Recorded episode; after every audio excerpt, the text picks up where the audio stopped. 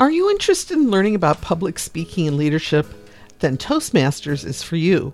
Join us as we take a look at Pathways, the new education program of Toastmasters International. I'm your host, Kim Craggy. In Toastmasters, we call them hip pocket speeches. When we get to the meeting and there's a slot open for a speaker, we'll grab it and give the hip pocket speech. Now, what exactly is a hip pocket speech? Well, let me tell you about my friend Judy. My friend Judy is a strong believer in the concept of giving as many speeches as you possibly can. The woman has done 25 competent communicator manuals. She's done every advanced manual in the classic program, and she's currently on her fourth pathway in the new Pathways program. This woman is a speech giving machine. But she also strongly believes that you never give a speech without getting credit for it, which means you need an evaluation form. If you don't know that you're giving a speech, and maybe it's not a speech that's the next project you're working on in Pathways, what do you do? Well, you use the generic evaluation form. What's a generic evaluation form? It's a basic evaluation form. It's not specific in any way other than asking the evaluator to make assessments of basic public speaking skills. Giving a hip pocket speech may be a little harder to do than it was with the Classics Toastmasters education program. Pathways is a lot more directed than the old program, and sometimes the project requirements for your next speech aren't completed, but you get the empty slot. Should you skip it? Absolutely not. Always take every opportunity for stage time to improve your public speaking skills. Judy always has a speech in her pocket ready to give, and she uses the generic evaluation form to give to her evaluator.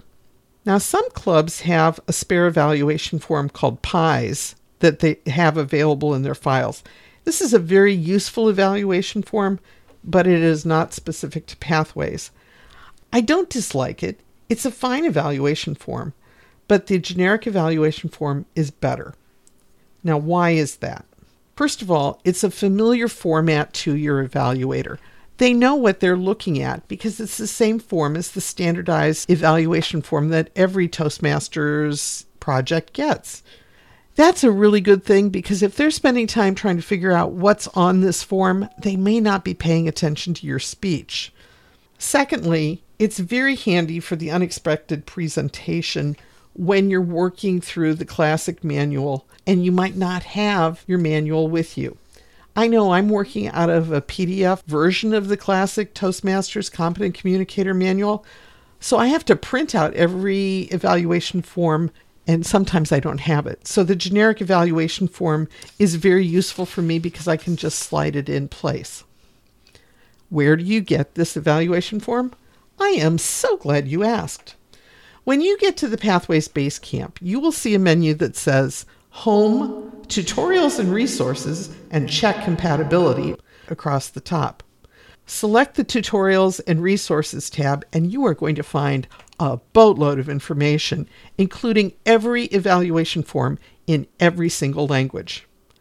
Personally, I think you will save yourself a lot of trouble by selecting your language first.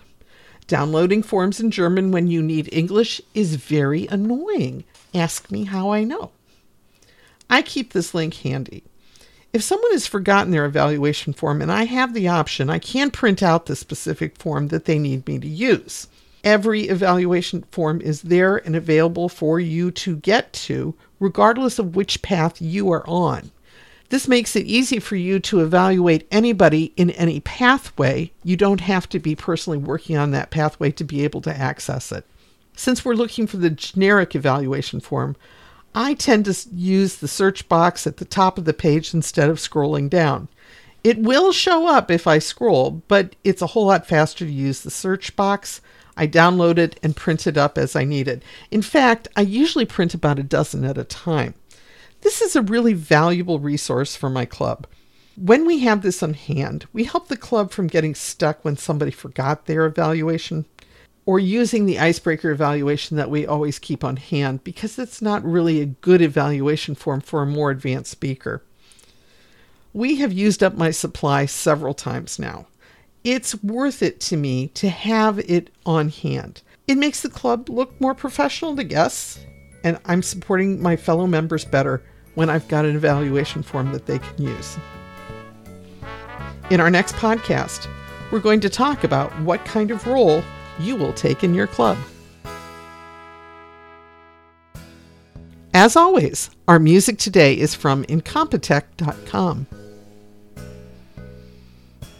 Thanks for joining us on Toastmasters 101, a podcast production of Toastmasters District 10.